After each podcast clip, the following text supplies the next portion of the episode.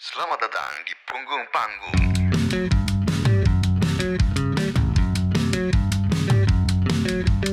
Halo, selamat malam semuanya. Selamat datang kembali di episode kelima live stream persembahan Sounds from the Corner juga Gordy Club. Ketemu lagi bareng gue Pram yang akan jadi uh, pembawa acara anjir bersama Teguh dari Sounds from the Corner di balik layar juga ada Dimas dan Suryo sebagai uh, tim balik layar.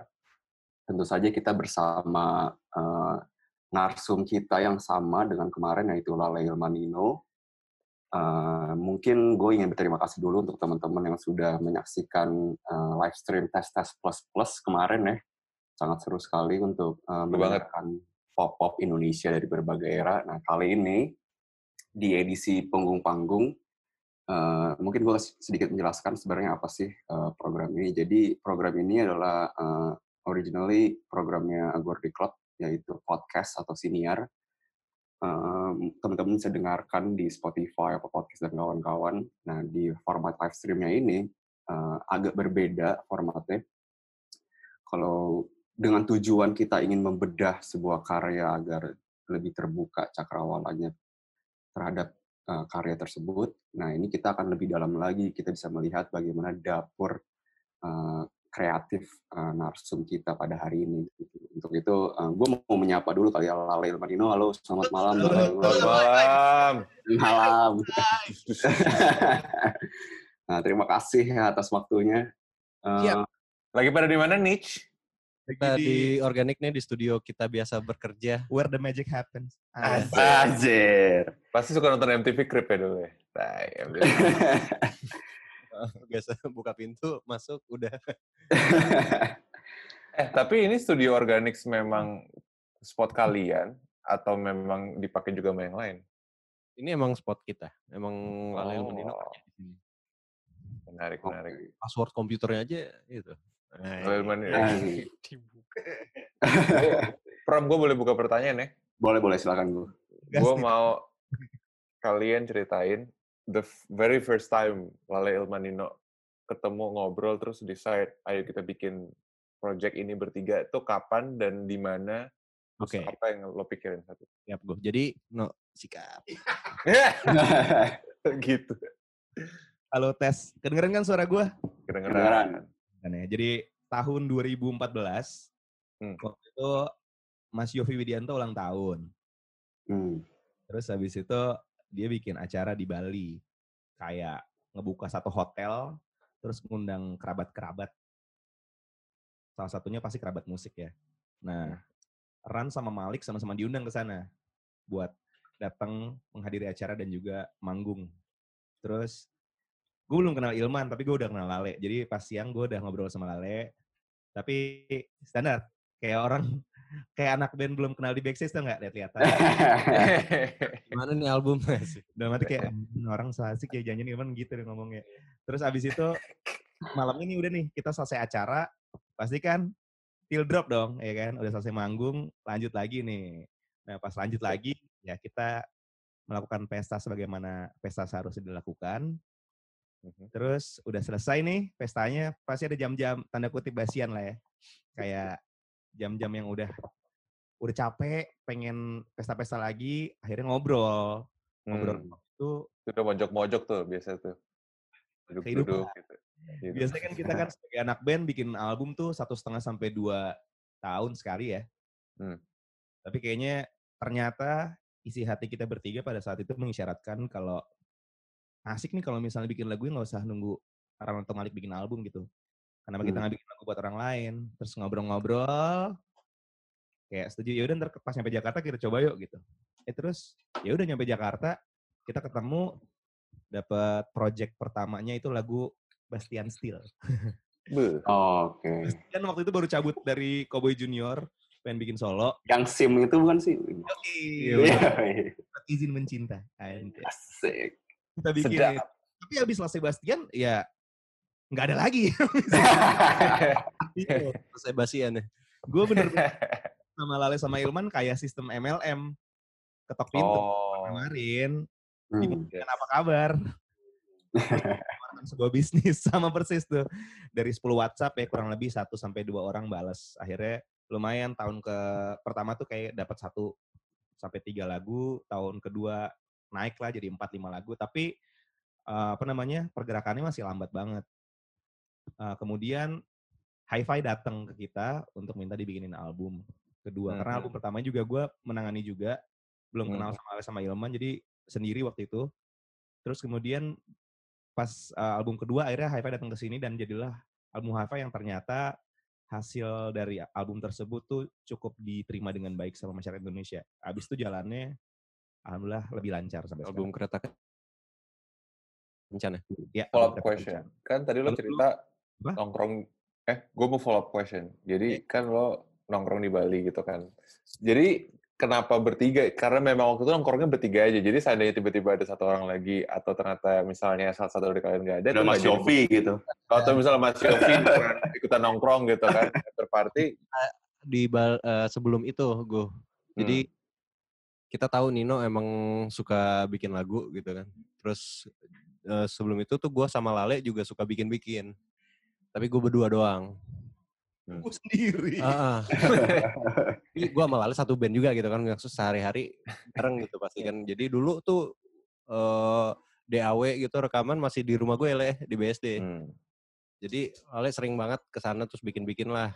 Nah, sampai akhirnya kok nggak seru ya kalau berdua doang gitu. Hmm. Kita butuh satu orang lagi nih. Enggak ding. gitu gak sih? Gitu lah. Ya pokoknya intinya hari itu ya mungkin jalan Tuhan kali ya ketemunya bertiga. Jadi enak juga sih kalau misalnya lebih dari tiga orang pasti makin tambah pecah lagi tuh apa namanya pemikiran masing-masingnya gitu. Kalau misalnya bikin lagu sendiri aja itu kan eh, pasti akan sesuai sama kemauan gitu kan. Kalau bertiga kan kita kan harus punya kompromi sama pendapat yang lain gitu dan alhamdulillah enam tahun berjalan sih sekarang udah udah batin ya, udah telepati lah maksudnya kalau misalnya kita pengen ngelakuin sesuatu, semua udah paham porsinya, udah paham eh, bagiannya tuh biasanya ngasih ide di bagi di di mana tuh dalam sebuah lagu gitu. Role-nya udah jelas ya, siapa Hmm. aja yang ngerjain apa gitu. Pram, Gua, ada tambahan? gua mau nanya ini sih eh, terkait dengan program kita hari ini sih punggung panggung gitu. Jadi kan tujuannya untuk eh, membuka sudut pandang baru terhadap pendengar Lale Ilmanino gitu. Jadi misalkan ketika mendengar siaran Taji Walara mungkin nanti ketika lu bedah kita mengharapkan penonton bisa mendapat sudut pandang baru terhadap karya tersebut. Oh ternyata Lale Ilmanino seperti ini cara buatnya. Jadi ketika mereka mendengarkan lagi lagunya, mereka punya sudut pandang yang baru gitu. Nah, gue mencoba untuk memposisikan kalian seperti itu gitu. Ketika kalian mengetahui musisi atau musik fa- favorit kalian, eh, DAW-nya, dapurnya, kalian itu menjadi sebuah privilege yang lebih atau sebenarnya ah, gue lebih suka sudut pandang gue pribadi sih terhadap lagu tersebut gitu. Hmm. Dari Ilman mungkin atau dari Nino mungkin. Ilman sih, Ilman sama Lale sebenarnya yang lebih in charge ke digital audio workstation sih. Hmm. Iya. Eh, Iya, eh, maksudnya kalau maksudnya yang nonton di sini pada tahu gitu dapurnya Lale Manino ya? Iya, soalnya kan biasanya ada kayak, wow gue punya interpretasi sendiri terhadap lagu yang gue dengarkan. Terus tapi ada juga orang kayak, oh setelah gue tahu ini maksudnya apa atau ternyata part-partnya gue jadi lebih tercerahkan. Tapi ada juga yang nggak suka, ada yang kayak, aduh gue mendingan gak usah tahu deh. Nah kalian tipe yang kayak gimana? Kita sebenarnya suka sih Iya sih. ngasih tahu eh, dapur kita sebenarnya. Ya, ini satu medianya. Em, maksudnya biar biar pada tahu eh, kita begadang tuh kayak gini nih hasilnya nih.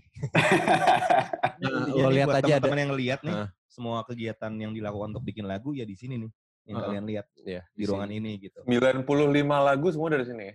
Iya, Iya. kurang lebih gitu. Kurang lebih kayak gitu. Kita, eh, lihat ada 100 track gitu misalnya ya itulah begadangnya gitu.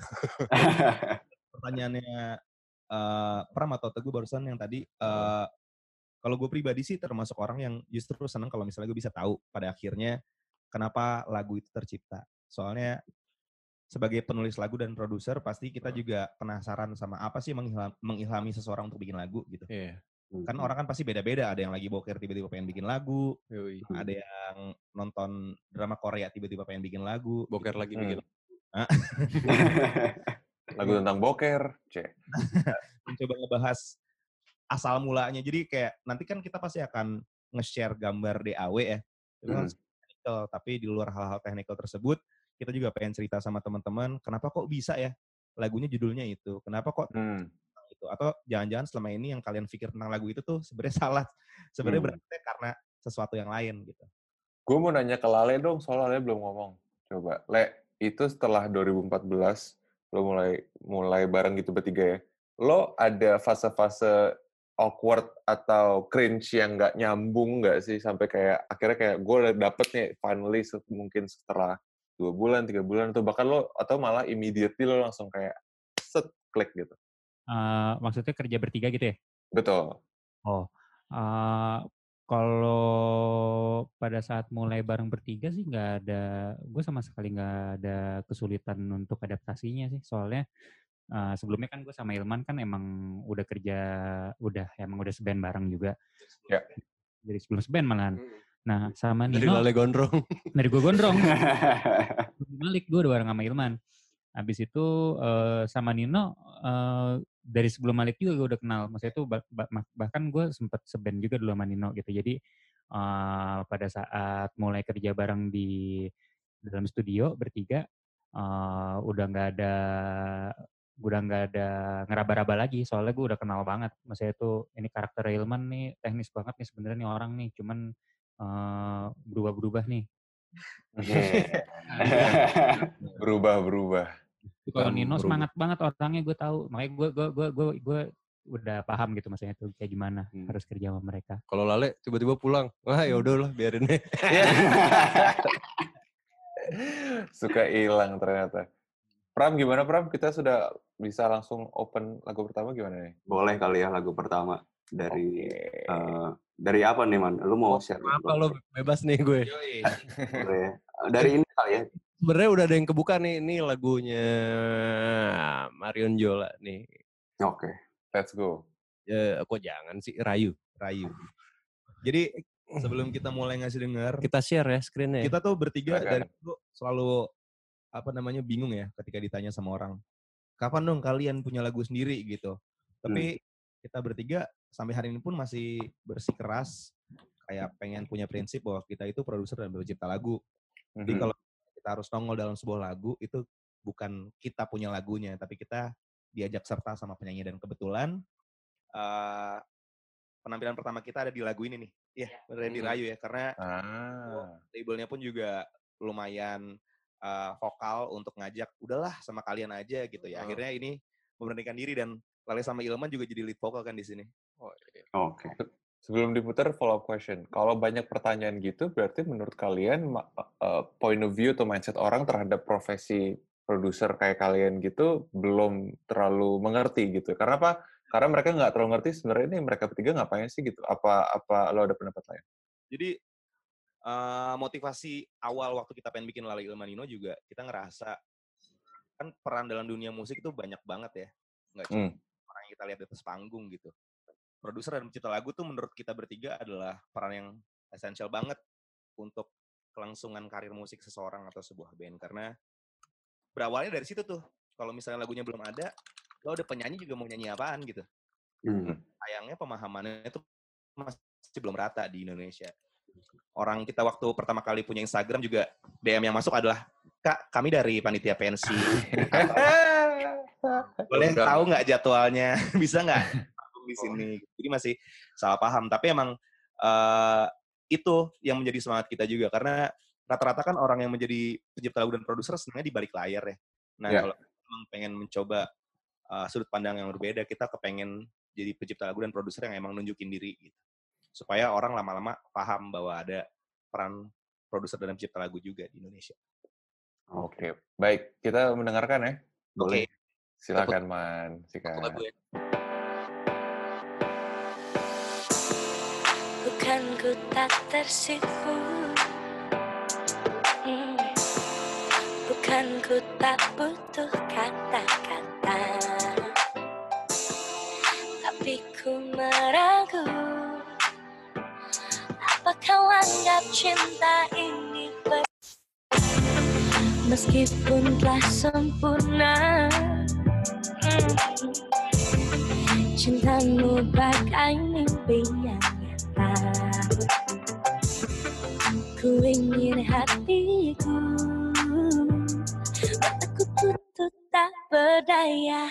Terbunuh rayumu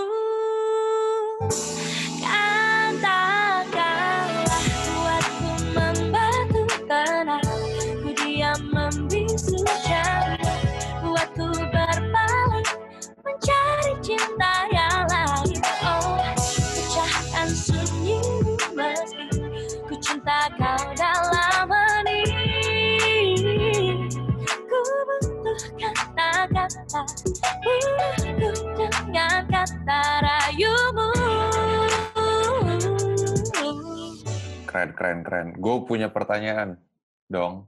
Iya, Gak enak gitu ujungnya dong. Eh, Marion Jola, Heeh. ini kayak lo pas masuk kayak proses lagu ini tuh eh, saat lo datang saat lo bawa ke Marion Jola apakah udah jadi setengah jadi apa kalau malah duduk sama dia kan kemarin kita sempat main- eh, bahas tentang kayak eh, journey-nya yang lo bawa dari artis yang mau lo tulisin lagunya gitu kan boleh cerita nggak semua. j- journey sama Marion Jola gimana? Iya gue. Itu semua di sini nih yang lo lihat nih. itu ke, Oh. di sini bareng. Jadi emang hari itu workshop sama Marion. Ah, lagunya kurang nih gitu kan. Emang waktu itu kita ngerjain album ya, Le. Iya. Iya, Noy. Mm-mm. Eh, terus kurang lagu, terus akhirnya bikin lagunya di sini nih. Ini dia nih keyboardnya. Ah. It terjadi di sini langsung di Jadi memang di record. hadapan dia, tapi gini, waktu kita ngobrol sama Marion, ini album pertama dia, dia baru menang eh, enggak eh, menyelesaikan Indonesian Idol.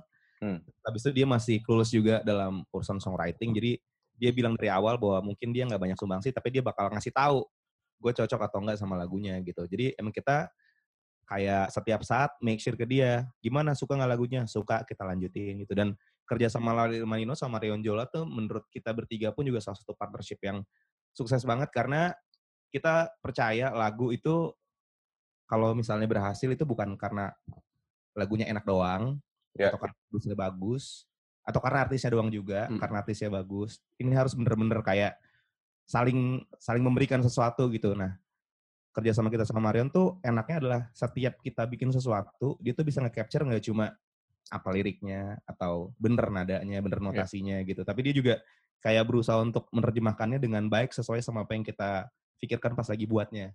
Salah satunya di lagu Rayu ini Dan dia punya skill untuk mengartikulasikan itu ya kayak Itu yang yang, Ya. yang kita lihat Marion itu salah satu penyanyi yang apa ya? Cara membawakan lagunya tuh menurut kita bagus banget. Iya. hmm, Kalau Dikasih lagu apa aja ditelan sama dia. Ibaratnya dia bisa bikin setiap lagu yang kita buat tuh jadi punya dia gitu. hmm. Karena Apakah itu berarti karakter mereka kuat? Eh karakter karakter si Mario ini cukup kuat untuk bikin apa pun yang di involve sama itu jadi kayak punya dia juga gitu ya. Bener gue. Bener. I see. Pram, ada pertanyaan? Gue sejujurnya nggak mendengarkan Marion Jola sih sebelum akhirnya eh, kita mengadakan an- acara ini gitu ya. Kemarin gue mendengarkan sealbum album itu dan gue dan gue gue merasa bahwa album itu warnanya banyak banget gitu ya. Tadi mungkin Ilman udah sempat singgung bahwa dia menelan semua eh, Ya. warna musiknya gitu. Apakah eh, di sini Lala Manino itu mengeluarkan 100% Lala Manino gitu ya, sehingga kita bisa mengcapture oh ini ada blueprint yang sangat eh, kentara Lala Manino yang di album ini dari spiritnya, mungkin dari eksperimennya. boleh jujur nggak? Kita nggak mikir sama sekali sih waktu Hmm. bikin. Cuma kayak setiap kita bikin lagu untuk seorang musisi atau band atau artis yang datang ke sini, kita cuma berusaha untuk menyerap energi yang mereka kasih aja di ruangan ini gitu. Jadi itu adalah bahan dasar utamanya kita untuk bikin lagu apa sih yang cocok buat dia gitu. Kayak waktu Marion datang jadinya seperti ini, waktu Hi-Fi datang jadinya seperti itu, waktu Lala Huta datang jadinya yang lain lagi. Jadi emang bukan yang kayak "Ih, kita harus selalu Ilmanino banget nggak. Justru menurut kita kita bisa jadi kayak gini karena nggak pernah mikirin itu karena uh, setiap kita ngeluarin apa adanya ya itu emang Lale Il- Ilman sama Nino yang ngeluarin jadinya Lale Ilman Nino. Hmm. Ini ada pertanyaan dari Prilia Pratiwi yang menurut gue menarik dan mungkin bisa gue follow up juga nih. Pengerjaan edit dan rekaman berapa lama? Cuman pertanyaan gue soal ini. Lo kan sekarang udah punya orang-orang datang ke lo untuk minta dibikinin lagu gitu ya. Kalian dan dan seperti yang kalian tahu ego musisi kalau diturutin bisa panjang banget tuh kan, bisa nggak kelar-kelar gitu. Parah. Lo menciptakan dinamika itu gimana? Apa kalau datang udah dengan ibaratnya kasarnya gue udah template, eh artis gue punya tiga kali revisi, gue punya ini habis itu udah selesai. Apa lo berusaha mengcater kema- kemauan mereka gitu? Sekarang lo gimana cara membuat itu? Sebenarnya kita ada sih template seperti itu, cuma nggak 100% dijalankan sesuai sama uh, apa yang tertulis sestrik itu Hmm. gitu. Kita Hmm. tetap kayak uh, berusaha untuk bikin kerjasamanya nyaman aja untuk kedua belah pihak. Karena kita pun sendiri juga kalau misalnya dia ngerasa masih perlu revisi, itu berarti kan ada sesuatu yang nggak serk kan ketika Iya. dia nah, ketika kita dibilang nggak uh, ketika dia bilang dia nggak serk it- itu berarti kan tandanya kita belum menuntaskan pilihannya 100% sempurna. Jadi sebenarnya fleksibel aja sih. Kalau misalnya bahkan kadang-kadang artisnya udah oke kitanya yang. Kalian yang BM ya. Iya emang kitanya yang BM.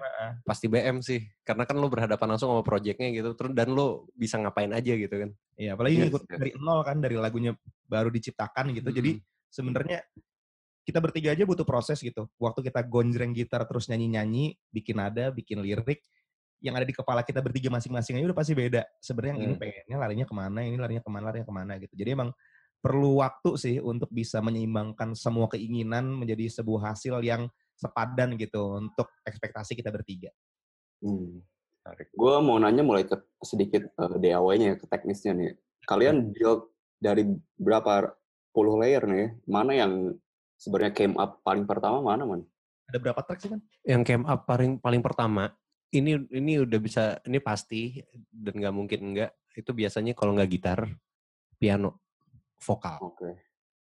karena emang kita akan mulai dari situ eh, semua ritmenya kan rasanya dari pianonya dulu atau gitarnya dulu pasti itu dulu jadiin demo satu lagu baru kita tempel kita bikin Sama beats. beats ya. iya Hmm. jadi misalnya kayak gini nih Eh, sorry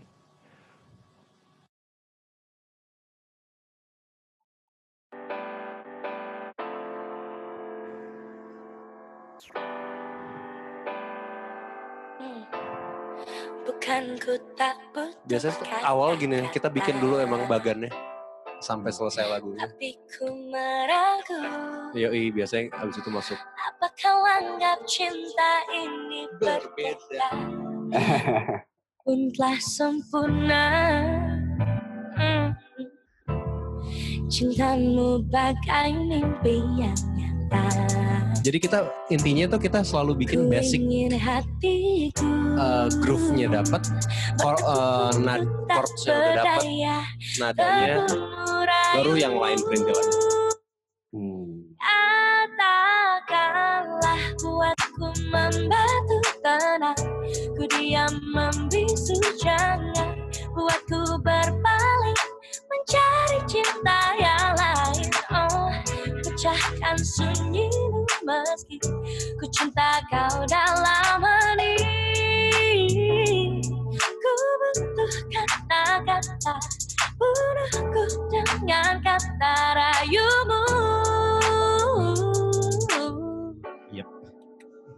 Oke, jadi prosesnya tuh Kurang sebenarnya lebih gitu. sebelum masuk ke sini pun kita udah mencoba untuk bikin bagannya sambil dinyanyikan bersama piano atau bersama gitar atau bersama piano dan gitar gitu. Jadi kayak yang paling penting tuh adalah kalau uh, kita mau berangkat ke DAW, kita harus sudah menyelesaikan notasi vokalnya seperti apa, walaupun belum sesempurna hasil jadinya dan liriknya biasanya uh, bisa jadi udah Sambil gitu. Ya, eh, bisa jadi udah full jadi liriknya atau di tengah jalan kita baru punya nana-nana tapi pas Ilman lagi bikin piano atau Lale lagi ngetik gitar dan Marion lagi mencoba ngetes notasi di saat itu pula gue ditugaskan untuk menulis lirik Hmm. Oh. sambil jadi, jalan. heeh. Eh, Berarti Nino ya liriknya masalah lirik lu no ya? ya biasanya ngerjainnya pasti sambil bertukar pikiran bareng-bareng tapi karena ketika kita udah selesai nih bikin lagu bertiga nih duduk bareng berempat sama artisnya misalnya terus udah jadi bagannya dan notasinya pasti Lale sama Ilman akan lebih sibuk untuk ngurusin hal yang teknikal kayak misalnya masukin piano masukin gitar ke dalam nah di saat selang waktu yang ada itu biasanya gue ditugaskan untuk menulis lirik untuk menyelesaikan supaya dia bisa bawa pulang karya yang dia bisa dengerin dan dia ngerti maksud lagunya gitu Ini Gue- menarik. Iya. Eh, sorry. Tadi gue cuma mau bahas nih ada pertanyaan ba- bagus dari Mas Ravli Fauzan. Tadi kalian sempat mention kalau kalau sed- eh, kadang lebih BM dibandingkan klien atau musisi yang diproduseri. Kira-kira titik apa yang bikin kalian mikir oke kayaknya cukup nih atau ngejar atau malah mikirnya kayak pengen terus ngejar potensi. Jadi when do you feel enough? Karena eh, kalau menurut gua kita lah eh, kita bertiga udah pasti deadline. Hmm. Itu yang pada akhirnya akan eh, jadi apa namanya ujungnya gitu. Udah nih Hmm. cukup. Iya. Karena lo mesti masuk mixing itu kan makan waktu. Ah, Habis itu lo masuk mastering makan waktu lagi. Nggak enak Oke. sih nyebutnya kesannya kayak, wah kok lo jadi industri banget sih ya. eh, sedap. Gimana bos? Apa namanya, eh, selang berjalan enam tahun bersama Lali Ilmanino tuh kayak nulis lagu tuh harus bener-bener komposisi yang eh, imbang antara ego kreativitas lo dan juga profesionalisme sih. Karena kayak ya artis juga punya timeline gitu untuk merilis lagu. Kalau misalnya kitanya nggak bisa menyelesaikan sebelum waktunya, artinya kan kita yang nggak qualified untuk mengerjakan lagu tersebut. Hmm. Kayak lagu ini aja, berapa lama kalian butuhkan untuk dari mulai eh, workshop sampai selesai? Pastinya nggak inget. Cuma, pasti, cuman gini, cuman dalam hari itu eh, waktu kita dari bikin lagunya eh kebentuk bagan dan lagunya itu dalam Iya, waktu hitungan jam itu. hitungan jam. Jadi emang gini, kan mungkin perlu diingatkan lagi sama teman-teman yang nonton juga bahwa kita bertiga ini kan juga punya hidup sebagai anak band. Anak band. Jadi anak produser doang ya. Ya mencari jadwal untuk ketemu eh, pas bikin lagu terutama ya eh, itu adalah hal yang nggak semudah yang dibayangkan gitu. Jadi kayak kita pasti tetapin dalam seminggu tuh kita ketemu hari apa aja misalnya kayak Selasa, Kamis gitu. Ya udah di Selasa dan Kamis itu kita punya klien yang datang. Jadi kayak misalnya Marion datang di hari Selasa. Ya hari itu pula kita harus nyelesain lagunya. Oh, Menarik. Jadi ada kedisiplinan juga ya. Harus. Harus, harus. Tapi Gue mau nanya, eh terus terus gimana? Tapi proses dari situ ke belakangnya sih pastinya akan makan waktu karena kita nggak 100% setiap hari bekerja untuk lagu tersebut. Diseling sama kerjaan sama band-band kita masing-masing. Dan lagu-lagu yang lain juga. Jadi mungkin sebenarnya average-nya itu satu lagu mungkin dua minggu sampai sebulan ya. Enggak sih satu lagu sebenarnya se- satu lagu tuh tergantung timeline. Maksudnya tuh eh, timeline deadline. Kadang-kadang ada yang ayo bikin lagu sekarang nih. Ini misalnya ada klien datang nih beserta labelnya gitu ya. Hmm. gue butuh lagu buat artis gue cuman eh, ini ceritanya hari Senin nih ya. Hmm. Cuman hari Kamis jadi master ya. Nah, ya udah sih. Ada yang kayak gitu, pernah. Itu kejadiannya di lagu Gemintang Hatiku yang buat Leodra sama Tiara. Ya, Wow. Lima hari jadi master. dua lagu. Dua lagu. Wow. Wow, wow, wow. gue gue mau ini deh mau kayak masalah deadline ini sangat menarik karena biasanya ketika kita ngomongin deadline di band kita sendiri gitu ya biasanya masih punya toleransi kan kayak eh, Hmm. ya udahlah kita masih Ini unik nih, soalnya itu kan kebutuhannya untuk malam final Indonesian Idol. Yang Hmm. season terakhir ini nih, yang kemarin. Jadi karena kita, itu pokoknya hadir di bulan di mana Malik Samaran lagi manggung terus. Jadi lagu Gemintang Hatiku tuh nggak di, nggak pernah dibuat bareng-bareng di satu tempat. Jadi waktu itu Lale sama Ilman bikin chord dan juga notasi bagan. Terus abis itu kita email-emailan aja. Pertama kali gue nulis lirik Gemintang Hatiku, belum jadi Gemintang Hatiku judulnya itu ditulisnya di atas pesawat. Terus kayak, nggak nggak ini pas mendarat, gue harus sudah selesai nih. Kalau nggak nanti ribet nih mau manggung masih kepikiran gitu. Terus coba-coba-coba bikin, berhasil nih pas mendarat, gue kirim ke Ale sama Ilman. Wih selesai, seneng. Dikirim dong langsung ke labelnya dan juga ke RCTI. Jawabannya adalah, ya kita nggak mau kayak gini. Aduh gimana. Ya. Kita nggak mau lagu kayak kemenangan-kemenangan gini. Yo, Yo. karena pada dasarnya peserta yang ikutan sebuah talent search kan lu sebagai penciptanya juga ikut haru kan kayak ini pas banget nih untuk perjuangannya dia selama ini. Ternyata mereka nggak mau. Kali ini Hmm. mereka mainnya singlenya tentang cinta aja. Oh ya udah. Saking pusingnya tuh gue karena waktunya bener-bener jadinya cuma seminggu untuk jadi master. Lima hari, no. Ya udah oke lah Mas. Nggak nyampe seminggu. Itu, Jadi kita eh, tidur di sini. Hmm. Di ruangan ini. Kita tidur, bangun harus mesti nge, apa Wow. ngebenerin data. sambil tektokan. Jadi waktu Heeh. waktu gue pulang dari luar kota itu hari Seninnya persis, gue sampai saking pusingnya gimana ya cara bikin lagunya. Gue sampai bikin FGD. gue bawa adik-adik gue pergi makan, gue undang beberapa temen gue, lalu sama Ilman standby di sini. Terus habis itu kayak apa ya liriknya, gue tulis tulis terus gue minta pendapat mereka. Jadi gue kirim, lalu sama Ilman langsung take demonya di sini, terus langsung kirim ke Wow. Universal ya. Ke Iman ya. Langsung kirim Universal, approve. Wah, alhamdulillah baru lega. Nah, tapi belum selesai Belum leganya. belum lega tuh. Abis itu Belum. Kita harus rekaman lusa dari hari Senin itu, berarti hari Rabu. Hari Rabu pas rekaman, Lale sama Ilman standby di sini juga karena kita belum pernah ketemu sama yang nyanyi. Wow. Jadi kalau misalnya ternyata Gila. cek nada dasarnya ternyata nggak cocok sama demonya, Itu hancur, Pak. itu harus langsung dirombak. Harus rombak banget. Jadi gua di studio rekaman vokal bareng sama Ah. vokal director Irfnat. Gue malah di sini. Jadi kayak, eh ini ternyata Eh ternyata key-nya kurang tinggi yang ini. Oke, langsung ubah. Brrr, kirim, kirim. by email. Oke, oh ini kurang oke gitu. Jadi kerja. Jadi sampai lagunya dinyanyikan di malam final itu bener-bener cuma ketemu satu kali doang sama peserta dan itu Lale sama Ilman pun nggak ketemu cuma gue doang.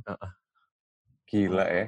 Gue ini menarik. Gue gue tertarik banget sama poin ini karena maksud gue ini kan eh, ya profesi kalian itu kan profesi yang mengandalkan kreativitas dan often kreativitas tuh rely sama inspirasi, mood, bla bla bla bla bla gitu kan. Lo tadi cerita timeline lo itu kan berarti lo harus nge-push out of boundary dari capability kreativitas lo. Dan itu counterintuitive sama quote unquote kayak oh gue musisi artis gue harus dapetin inspirasi. Lo punya pernah punya writers block nggak sih ini kalian bertiga? Kayak siapa pun gitu dan dan itu mempengaruhi apa kayak sekarang lo udah bisa ngakalin si writers block itu lo punya skills karena lo demand terhadap uh, project lo sempit banget siapa yang bisa jawab Oh, Oke.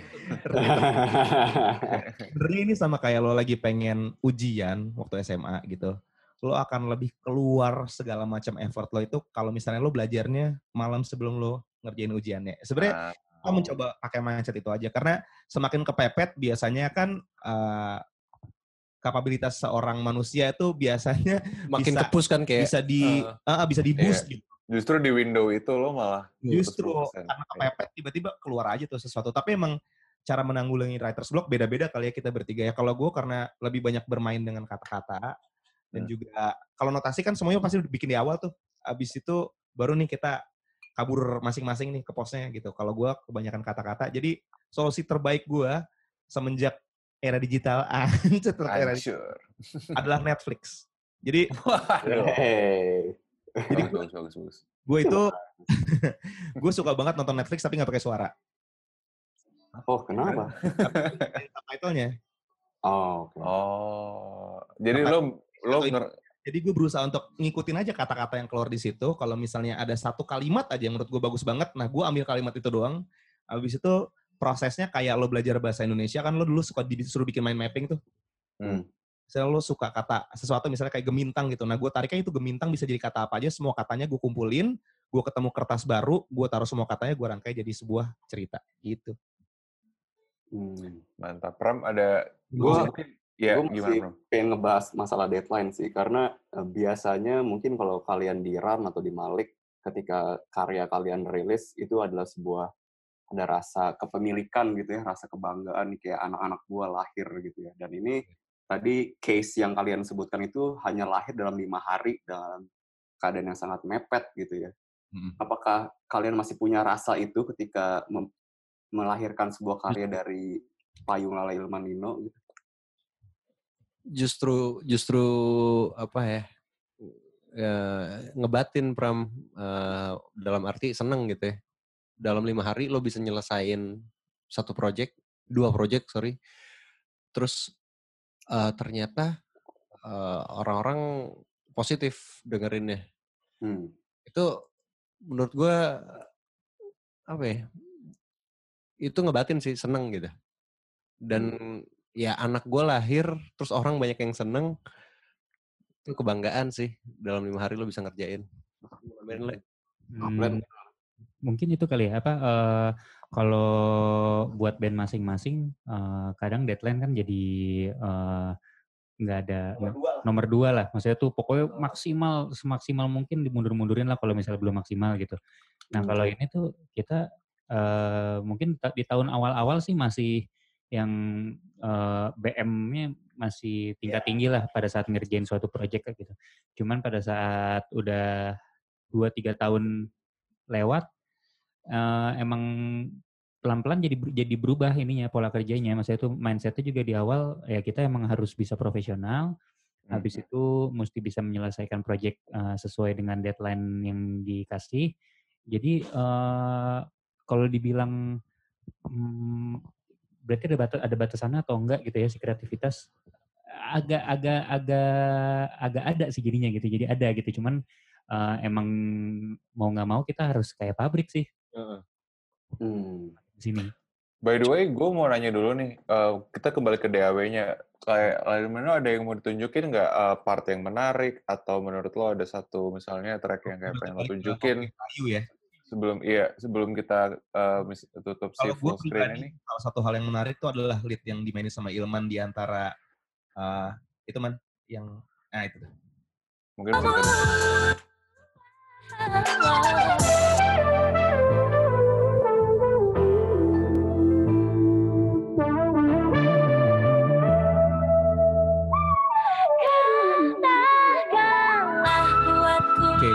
Jadi mostly tuh Lale Ilmanino itu dari awal kita bikin lagu itu selalu berangkat dengan bagan bahwa dalam setiap lagu tuh mostly ada bridge-nya.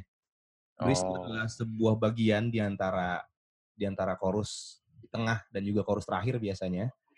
Ya, itu kayak part di mana kita bisa memberikan konklusi gitu dalam dalam Hmm. berkata-kata dalam berkomunikasi gitu. Hmm. Tapi pas di sini kayaknya kita ngerasa ini lagu tuh kayak kalau misalnya terlalu banyak kata apalagi lagunya itu bercerita tentang kayak ini orang tuh sebenarnya kepengen ngajak pasangannya, woi lo kalau misalnya punya perasaan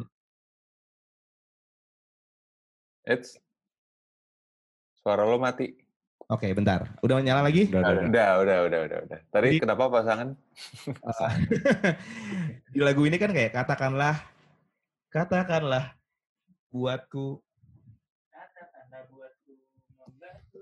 aku diam. Oke ya. Jadi apa namanya? Dia tuh sebel gitu sama pasangannya yang cuma diem-diem aja gitu. Nah makanya Hmm. kayaknya kalau misalnya terlalu banyak kata-kata itu juga contrary sama misi dari lagu ini gitu. Akhirnya kita memutuskan untuk kayak lebih baik kita make part ini dengan sesuatu yang lain. Akhirnya bikin lead yang barusan kalian dengar dan menurut kita itu berhasil karena akhirnya dari sekian lama dari mulai lagu sampai ke tengah tuh udah denger orang nyanyi terus kemudian dikasih jeda gitu. Kayak kemarin kita kalau teman-teman nonton taste test kita juga kan kita sempat ngebahas juga tuh lagu lagu pertama kemarin siapa yang nyanyi? Eh, Irama Nusantara atau apa? Lupa gue juga siapa namanya. siapa bro namanya bro? Hayal gue, gue hayal. Dulu ya. Iya, lagu- iya. Nah. Lagu nyokap lo, no, katanya. Iya. apa namanya lagu zaman dulu itu banyak banget sesi kosong ya bukan sesi maksudnya part kosong yang emang cuma kayak interlude aja ada tema lagu gitu. Dan itu bikin se- selain itu bikin inget sama lagunya itu juga jadi bagian di mana kayak ah gue nggak nggak begah gitu denger nih orang nyanyi. Karena kebetulan abis itu disambungnya sama chorus lagi dengan kata yang sama lagi dengan notasi yang kurang lebih sama lagi gitu. Jadi ini salah satu hal di luar lirik dan notasi yang gue inget dari lagu itu leadnya Ilman barusan. Menarik sekali. Pram, ada pertanyaan lagi seputar DAW, Pram? Ada nggak ya teman-teman dari Lale atau dari Ilman mungkin ada yang mau di highlight mungkin partnya yang menurut kalian ini. Sebenarnya yang pengen di-share di sini adalah ketika kita selesai menyelesaikan lagu Rayu ini, ada Hmm. hal yang masih menjadi gangguan. Apa tuh? Apa tuh? Ada dong, We. Lu kan yang paling terganggu. Apaan nih? Jujur ya, ini ini kita nge-state di sini tanpa tanpa gimmick atau kaleng-kaleng ya. Waktu ini emang ah, tiba-tiba ini lagunya kok kayaknya kita sempat kena virus lagunya SWV yang weak deh pas di chorusnya gitu. Kayak Oh. kemarin pun lo kalau tahu akun Instagram pianis terima kasih ya sudah lagunya. Itu apa namanya emang setelah kita dengar-dengar kalau dibilang mirip iya ternyata memang ada miripnya tapi balik lagi kayak obrolan kita kemarin gitu kita Iya. ngerasa kalau misalnya ternyata pada akhirnya kita membuat sebuah karya yang terdengar eh, sedikit atau banyak mirip sama karya orang lain tuh nggak selalu karena kita kepengen mencontek lagu tersebut, pengen mengikuti kesuksesan yang enggak sih, tapi lebih karena berarti lagu itu punya tempat banget di hati kita dan di hati kita Se, bertiga. se-influential itu gitu ya berarti. Influential itu kita cukup terganggu sih maksudnya pada awalnya gitu kayak kayak tiba-tiba ada komen di YouTube karena YouTube tuh kan wow luar biasa kan Wow. komentarnya kan. ya. Baik-baik banget orang di YouTube biasanya. gitu. Sebenarnya bisa dirubah.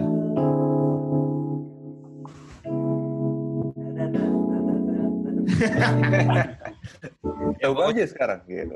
Pokoknya intinya sebenarnya awalnya kita pun merasa terganggu dengan hal itu cuma kayak ya udah kita lihat aja gimana hasilnya gitu. Dan ternyata hasilnya orang suka lagu ini bukan sebagai lagu yang menjiplak sebuah lagu yang lain tapi pada akhirnya mereka bisa menilai ini sebagai komposisi yang baru sebagai lagu yang baru bener-bener dibuat sama kita dengan berbahasa Indonesia juga gitu. Jadi kayak mungkin di antara teman-teman yang lagi nonton punggung-panggung hari ini ada juga yang suka ngerasa pas abis selesai bikin lagu aduh kok mirip lagunya siapa ya?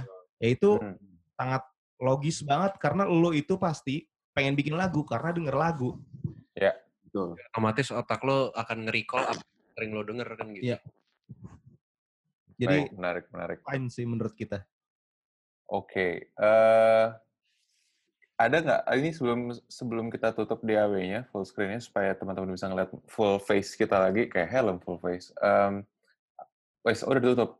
Tutup aja. gue mau nanya lagi nih soal tadi kan lo cerita soal penulisan lirik gitu. Lo me- menulis se, se, se, sedip apa lo harus mengkonfirmasi lirik tersebut terhadap ke, ke penyanyinya. Jadi in case di di kasus ini berarti lo ke Marion gitu kayak gue menulis ini nih, terus lo ada percakapan apa sama dia setelah itu? Jadi biasanya saat selesai menulis lirik, gue pasti sebelum ngasih tahu liriknya, gue pasti akan menjelaskan ini lagu tentang apa. Dan kalau misalnya di kasus Marion, setiap dijelasin dan setiap kita kasih tahu liriknya, pada akhirnya dia cuma kayak, wow. gitu. Jadi kayak ya nggak ada kesulitan sih kemarin-kemarin itu. Terutama di lagu Rayu ini. Karena, eh, atau biasanya nih, jadi ah kursinya dikeluarin. Jadi sat- satu kursi nih di sini, atau mungkin kadang-kadang di sofa nih di belakang gue nih. Di situ ada Hmm. sofa. Kalau misalnya eh, kita ngelihat ini musisi kayaknya eh, Gelisah. bingung tuh gitu kayak lo pengen dibikinin lagu tentang apa gitu karena kita eh, yakin kalau misalnya story di lagu tersebut itu relate sama apa yang dia jalanin itu pasti akan mempermudah kerja kita juga dan mempermudah dia memahami lagunya jadi sering kali tuh kalau misalnya kita mulai workshop itu kita pakai waktu pertama tuh nggak bikin lagu sih kita nyuruh dia duduk situ terus curhat aja asik ya Hmm. jadi di Itu sini berlaku untuk semua di ruangan ini rahasia-rahasia musisi, mostly love story ya. Oh, Ah. Maksud gue itu berlaku semua musisi yang kalian jadi kerja sama. Maksudnya kan ada Arman Maulana, ada Oh iya, oh kalau Arman Maulana, JKT48. Arman Iya. Maulana gue sampai WhatsApp dia setiap saat meyak, eh, berusaha untuk meyakinin diri, diri gue sendiri kayak, wah ini Arman Maulana usianya udah segitu, udah nikah berapa belas tahun atau berapa kemarin ulang tahun pernikahan ke 25 malah kali ya. Jadi kayak kalau misalnya kita bikin lagu tentang selingkuh kayaknya nggak oke sih. Akhirnya gue bener-bener setiap saat tanya Kang Arman gimana gimana. Udah gue ngikut lo aja, ngikut lo aja. Enggak, gue harus lo mau dulu lo baca sampai tuntas. Menurut lo oke, gue baru oke gitu. Jadi Hmm. kita sering sering banget nge-recheck ke penyanyinya gitu bahwa lo tuh sebenarnya menyanyikan lagu ini tuh beban atau enggak. Ini sesuai enggak sama lo. Lo pengen nggak dikenal orang jadi penyanyi yang membawakan lagu tersebut. Karena ternyata fakta membuktikan setelah kita survei lagu-lagu Lala Ilmanino itu banyak sekali ceritanya tentang lu udah punya pacar terus suka sama orang lain. Nah itu gue gak tahu kenapa tuh. Waduh. Nah, lu no ya. Ya gitu. Langsung duduk. menyerap energi dari musisi yang datang.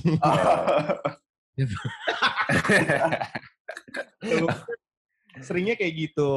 Jadi gue perlu nanya kayak waktu Lala Huta kan nyuruh orang buat ninggalin ninggalin pacarnya gitu karena kita merasa tunggu apa lagi sayang gitu apa namanya kita pengen orang itu tuh kayak ninggalin pacarnya buat kita karena kita ngerasa diri kita lebih baik kan. itu pun juga kita ngelakuin sama mereka pas mereka Sering terjadi tuh kayaknya. Iya kan coba bawa Iya gitu. apalagi apalagi kita kita juga ini ini sebenarnya pemikiran yang nggak sering dibicarakan tapi gue tahu pasti kita bertiga mikirin ini juga. Jadi kita tahu Lala Huta itu sebelum punya lagu tersebut hidupnya di panggung kafe atau bar gitu ya. Dan orang yang datang ke bar menurut kita kebanyakan adalah orang yang mungkin ya ini nggak nggak nggak tentunya nggak 100% mutlak pasti seperti itu. Tapi kayak banyak dari mereka yang pasti berangkat karena lagi demen sama orang, pengen diajak jalan-jalan, yang belum tentu itu pacarnya atau belum tentu itu uh, apa namanya uh, pasangannya. Jadi kayak oh kayaknya kalau misalnya kita bikin lagu tentang itu, kita nggak cuma bikin lalahuta bisa menghibur orang, tapi banyak orang yang membawa story seperti itu datang ke tempat mereka dan mereka bawain akhirnya makin nyantol sama lalahuta. Hmm. Menarik sekali. Lirik. Pram, apakah kita waktunya lanjut ke lagu berikutnya? Lanjut kali ya, udah 48 menit satu lagu nih. Seru banget ngobrol. Kita bisa lanjut ke lagu kedua kali, Man. Sebenarnya gue punya banyak pertanyaan tapi gue simpen. Sama, gue juga punya banyak. Sebentar ya. Ini since kita barusan ngomongin lirik, mungkin kita coba buka. Kan ini cepat nih kayaknya nih. Ini lagu kedua kita bikin cepat aja ya. Jadi waktu itu kita dapat pesanan lagu dari eh, Widi Mulia, Widinya AB3. Hmm. Nah ini gue suka banget lagu ini. Suara kita bakal ke mute dulu bentar bentar. Gue buka da- buka project ya. Jadi Ya udah, gue sambil lagi dibuka, gue shout out shout out nih, cie standar.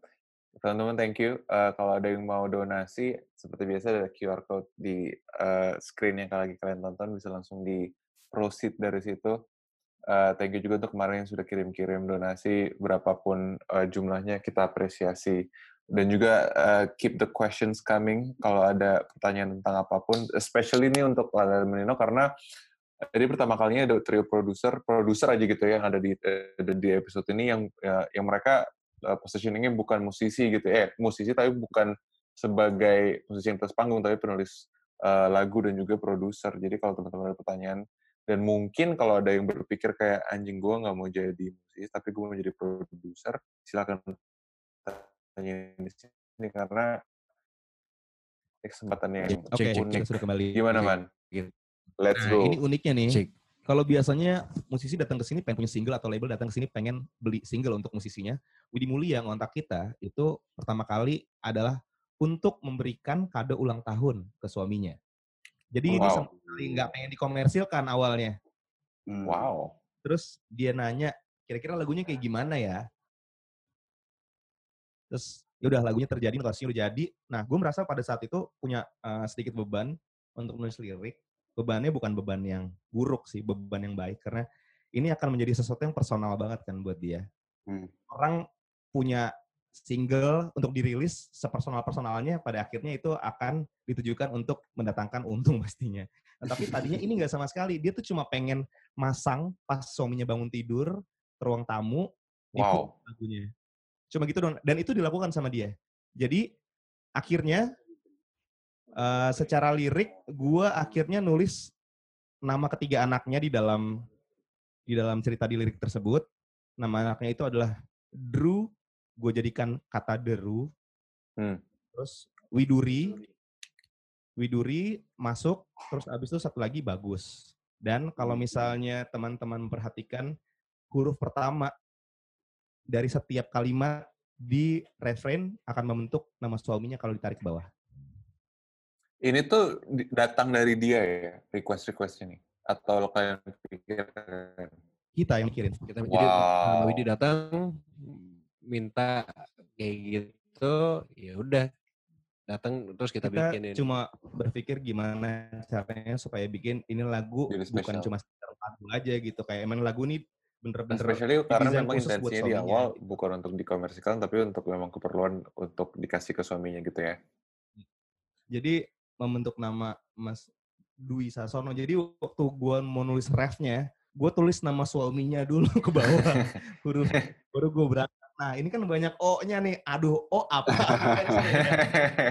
oh ada. Akhirnya ombak, ada owo, ada gitu. Jadi mungkin teman-teman yang lagi nonton uh, YouTube ini karena kita lagi buka DAW-nya, teman-teman kalau penasaran sama liriknya bisa sambil buka juga liriknya lewat search engine, tapi sambil kita puterin ya. Silakan. Let's go. Asmara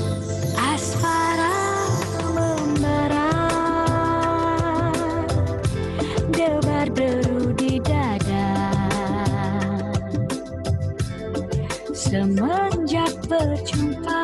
Itu tadi ada kata deru ya, didebar deru di dada. Hanya kau segalanya.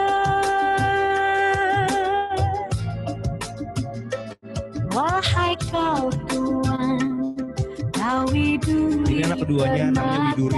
di dalam jiwa. Kita mulai. dengan D. bahagia, waktu W. berlalu cepat dan tak kurasa. Indahnya bercinta, Indahnya. serasa di S,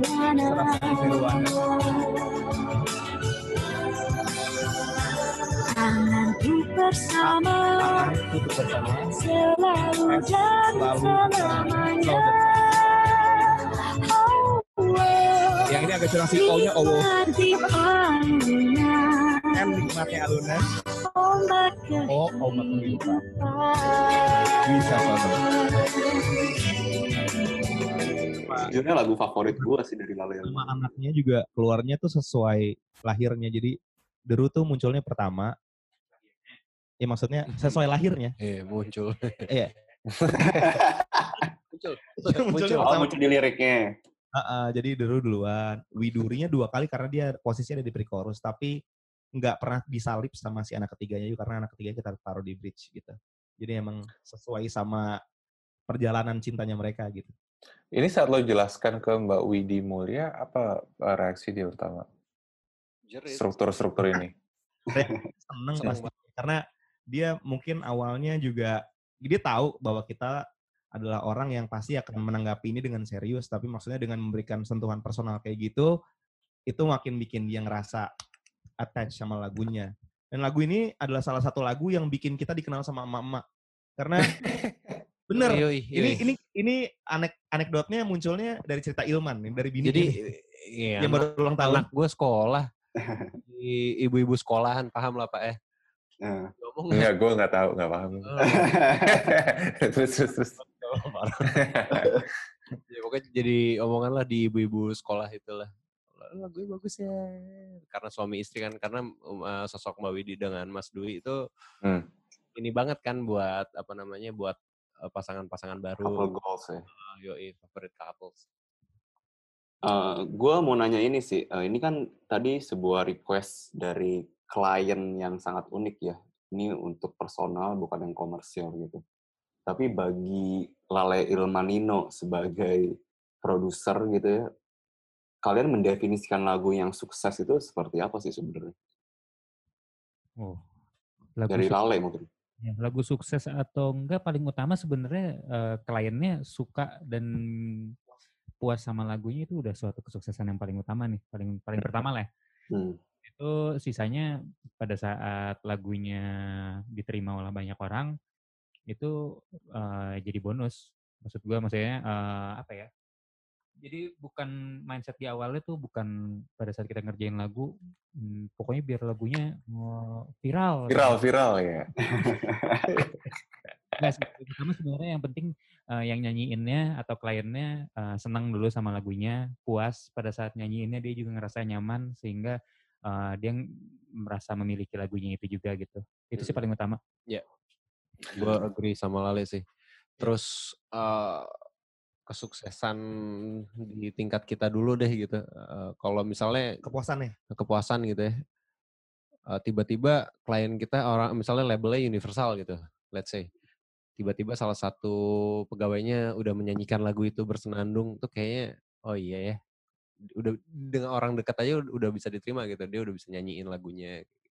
banyak Hmm. sih aspek-aspek yang Iya. bikin kita merasa sebuah lagu tuh sukses gitu kayak nggak bisa stick sama satu hal doang kalau misalnya ngomongin jumlah viewers atau jumlah streams di uh, digital platform gitu ya itu pasti udah jelas data ya maksudnya kayak ya udah itu bentuk kesuksesan dalam statistik gitu tapi kalau Ya. Yang lainnya itu tuh yang penting kayak kita ngelihat musisnya senang membawakan kayak mengucapkan terima kasih dengan sangat dalam sama kita setelah lagunya selesai direkam Gitu. terus abis Hmm. itu kayak ketika pengamen udah mulai membawakan lagu tersebut di jalan Hmm. terus lagu-lagunya berkemandang di bar atau di kafe-kafe di mana kita lagi nongkrong juga. Terus ya, ya kayak kita bisa ngelihat perubahan dari oh ternyata lagu kita ngasih sesuatu yang lebih besar daripada lagu itu sendiri ya buat perjalanan karir si musisi yang pakai lagunya gitu kayak Hmm. kita pertama kali banget ketemu Lala Huta itu adalah datang ke kita diundang sih mereka pengen bikin lagu sama kita tapi kita diundang untuk datang ke sebuah acara di mana mereka main juga Hmm. dan mereka Beer hall Mostly- ya, beer hall ya. bukan awalnya di pokoknya di Pau-pau. SCBD. bukan di SCBD mereka akhirnya uh, pada saat itu kita nonton iya, mereka iya, iya. cover semuanya terus ya kita bertiga pasti ngobrol kayak lagu apa yang kira-kira bisa kita bikin dan bikin mereka punya dimensi baru lagi dalam bermusik akhirnya setelah lagu tunggu apa lagi keluar kita datang sekali lagi datang ke apa namanya Tempat mereka uh, manggung. tempat mereka manggung yang pada saat itu adalah beer hall Iya. terus nonton orang-orang pada nyanyiin lagu mereka yang biasanya Hmm. nonton mereka nyanyi lagu That's What I Like atau mungkin Iya. lagu yang Ya, lainnya Despacito, Despacito. Terus terus kemudian Celta Vigo. orang datang terus minta mereka nyanyiin tunggu apa lagi dan yang tersukses ini adalah ketika Lala Huta yang biasa nerima request Hmm.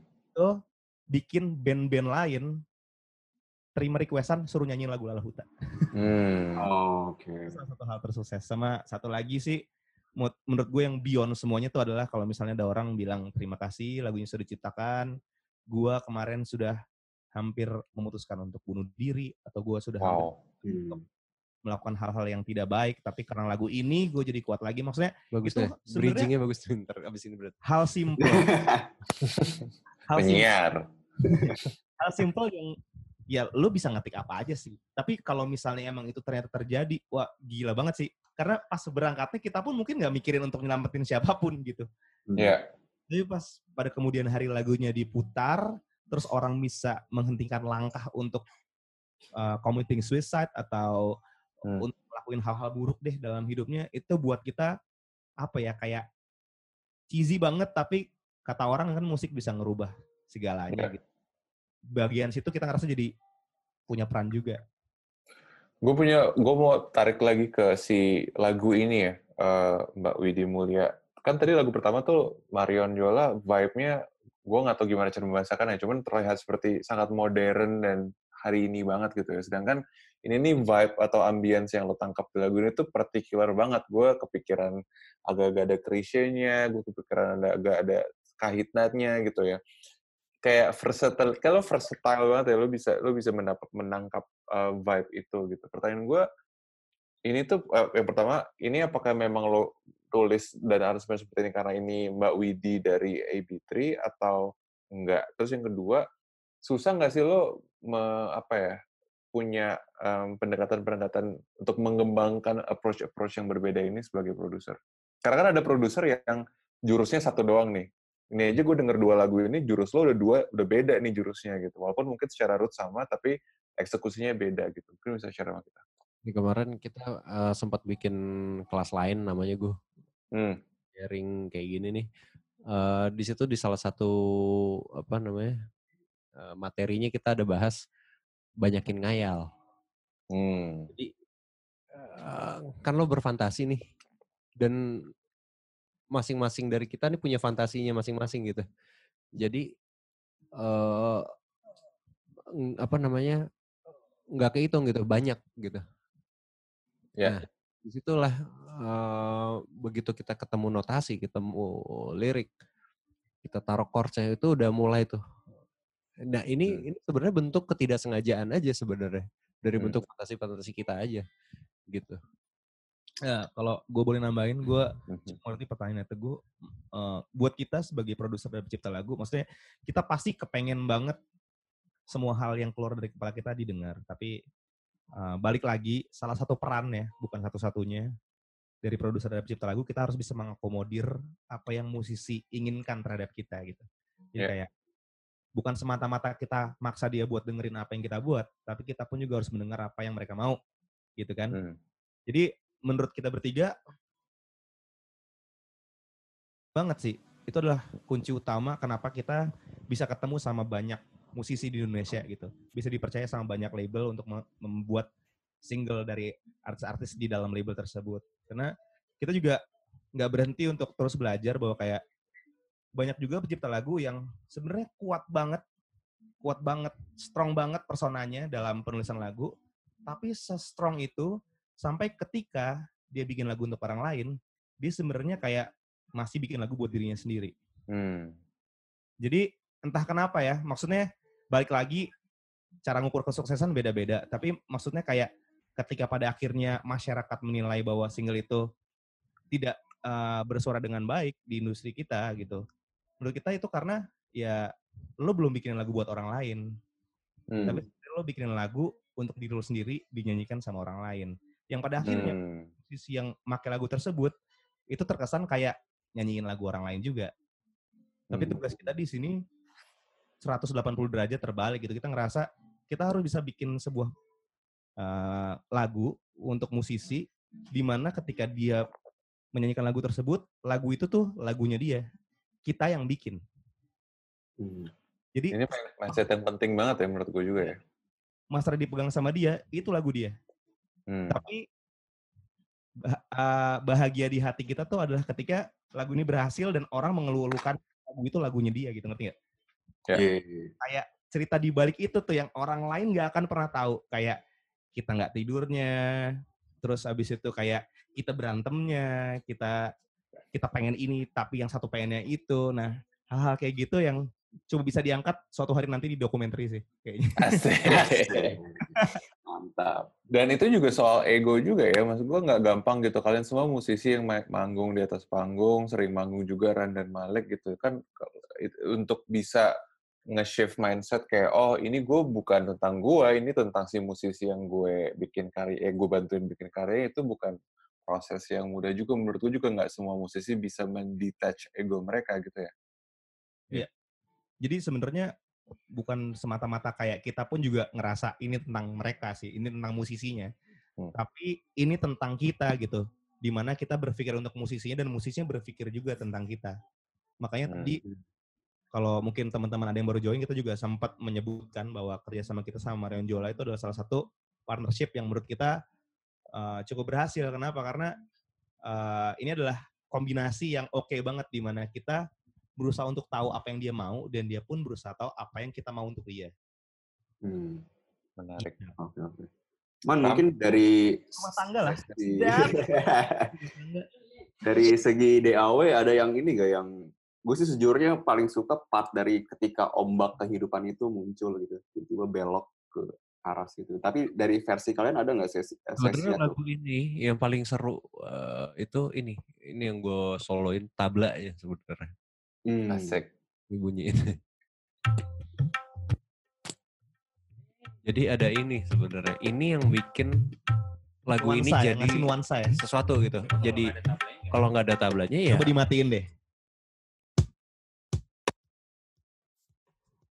Ya oke lah. Yeah. Ya Yeah. oke, beat aja. Nama gua Nino, kadang gua Sembrono. Tai. Ngerem. Si- si- siap- siapa yang memikirkan tabla itu, Man? Siapa yang ngasih? Tabla ini datangnya waktu itu dari Lale. Lale tiba-tiba kayaknya kalau masukin tabla asik deh. Kita masukin dan kejadian kita bunyiin tablanya. Sorry ulangnya. Ini, eh, sekarang tanpa tabla.